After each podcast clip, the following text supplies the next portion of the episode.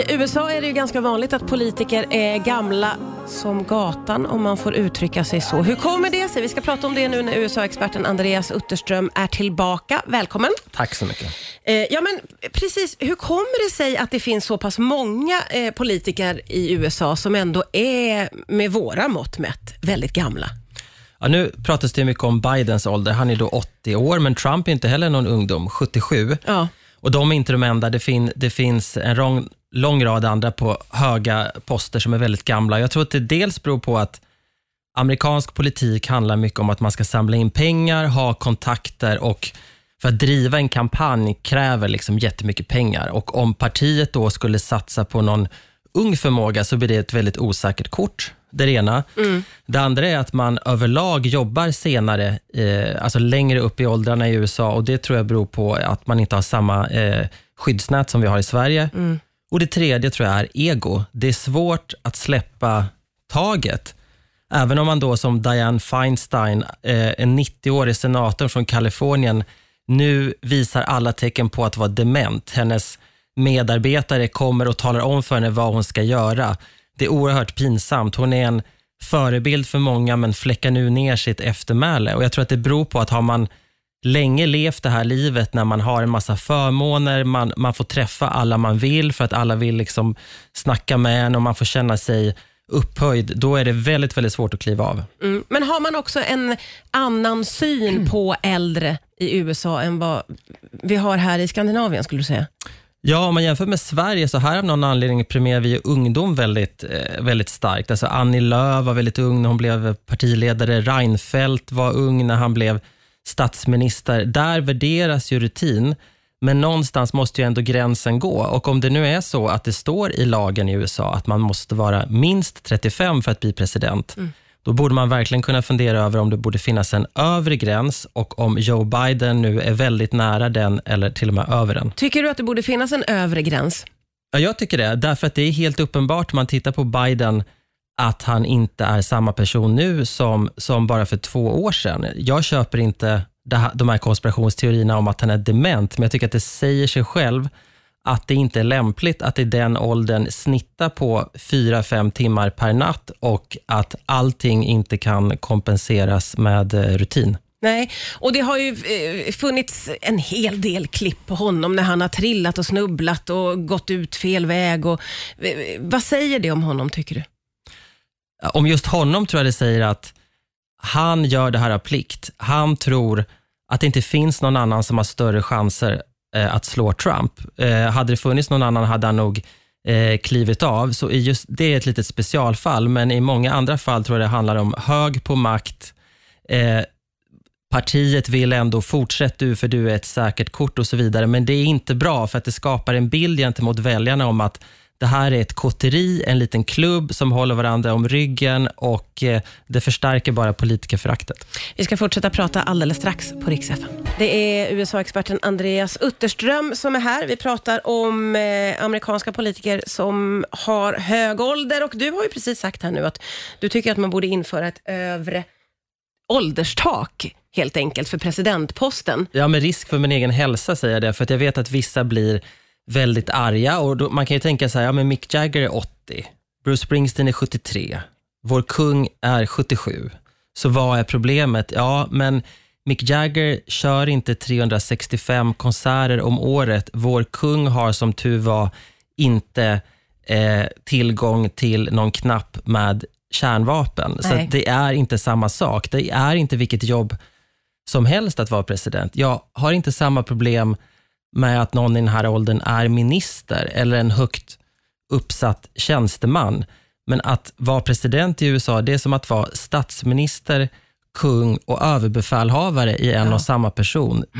Och då tycker jag att det är olämpligt att man är så här gammal och faktiskt att det är en skam för USA att man inte kan matcha fram något bättre än Trump och Biden, som jag tror att det kommer stå mellan nästa år, som tillsammans alltså är 157 år gamla. Men får jag fråga, vad tycker väljarna, vad tycker amerikanska folket om de här två?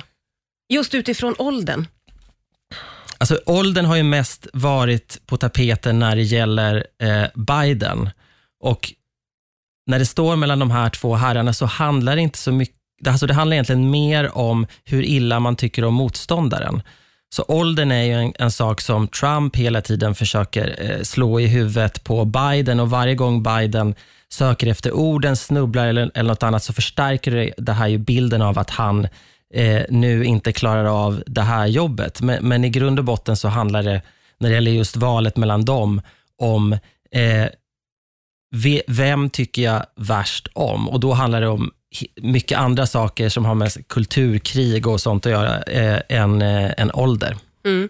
Men du, eh, hur har Biden eh, agerat kring det här med att han blir påhoppad kring sin ålder? Dåligt, därför att han har inte hittat något sätt att eh, göra här, den här nackdelen till en fördel, vilket Trump är väldigt duktig på. Han kan ju till och med göra kommande rättegångar till en fördel genom att säga, jag är utsatt för en komplott, det här har jag sagt hela tiden, det är för att jag krigar för er. Biden, även när han pratar om det, gör det på ett obekvämt sätt. Alltså han, han borde ha bättre argument för, av typen att nu, nu är det så speciella tider, det är så mycket som står på spel. Rutin är det absolut eh, viktigaste som finns och jag vet att vissa tycker att jag är för gammal, men jag är liksom fit for the job, jag omger mig av unga personer, det är ingen fara. Utan nu pratar han om det på ett obekvämt sätt. Och eh, För några år sedan höll han på med en massa trams där han liksom utmanade folk i armhävningstävlingar och sånt. Det är väldigt genomskinligt och löjligt. Utan han, han, sö, han söker fortfarande efter ett riktigt bra argument mm. som han kan säga om och om igen och hittills finns det inget sånt. Eh, om en liten stund tänker jag att vi ska prata lite grann om Mitch McConnell. Det är Andreas Utterström som gästar, USA-expert. Vi pratar om eh, Biden och Trumps ålder. En annan amerikansk politiker som har varit väldigt mycket i blickfånget senaste tiden, det är Mitch McConnell som är... Vem är han och hur gammal är han? Ska vi ta det han är 81 år gammal. Han är eh, Republikanernas ledare i senaten. Han är oerhört slug och den i hela Washington som jag tycker mest liknar Frank Underwood i House of Cards. ja, det säger ju en hel del. Ja. Eh, vid två tillfällen tror jag det va? så har han stått i en slags eh, presskonferensliknande situation eh, och, och, lite grann bara tappat talförmågan. Vi ska lyssna lite på hur det har låtit. What are my thoughts about what? Running for re-election in 2026. Oh. That's uh,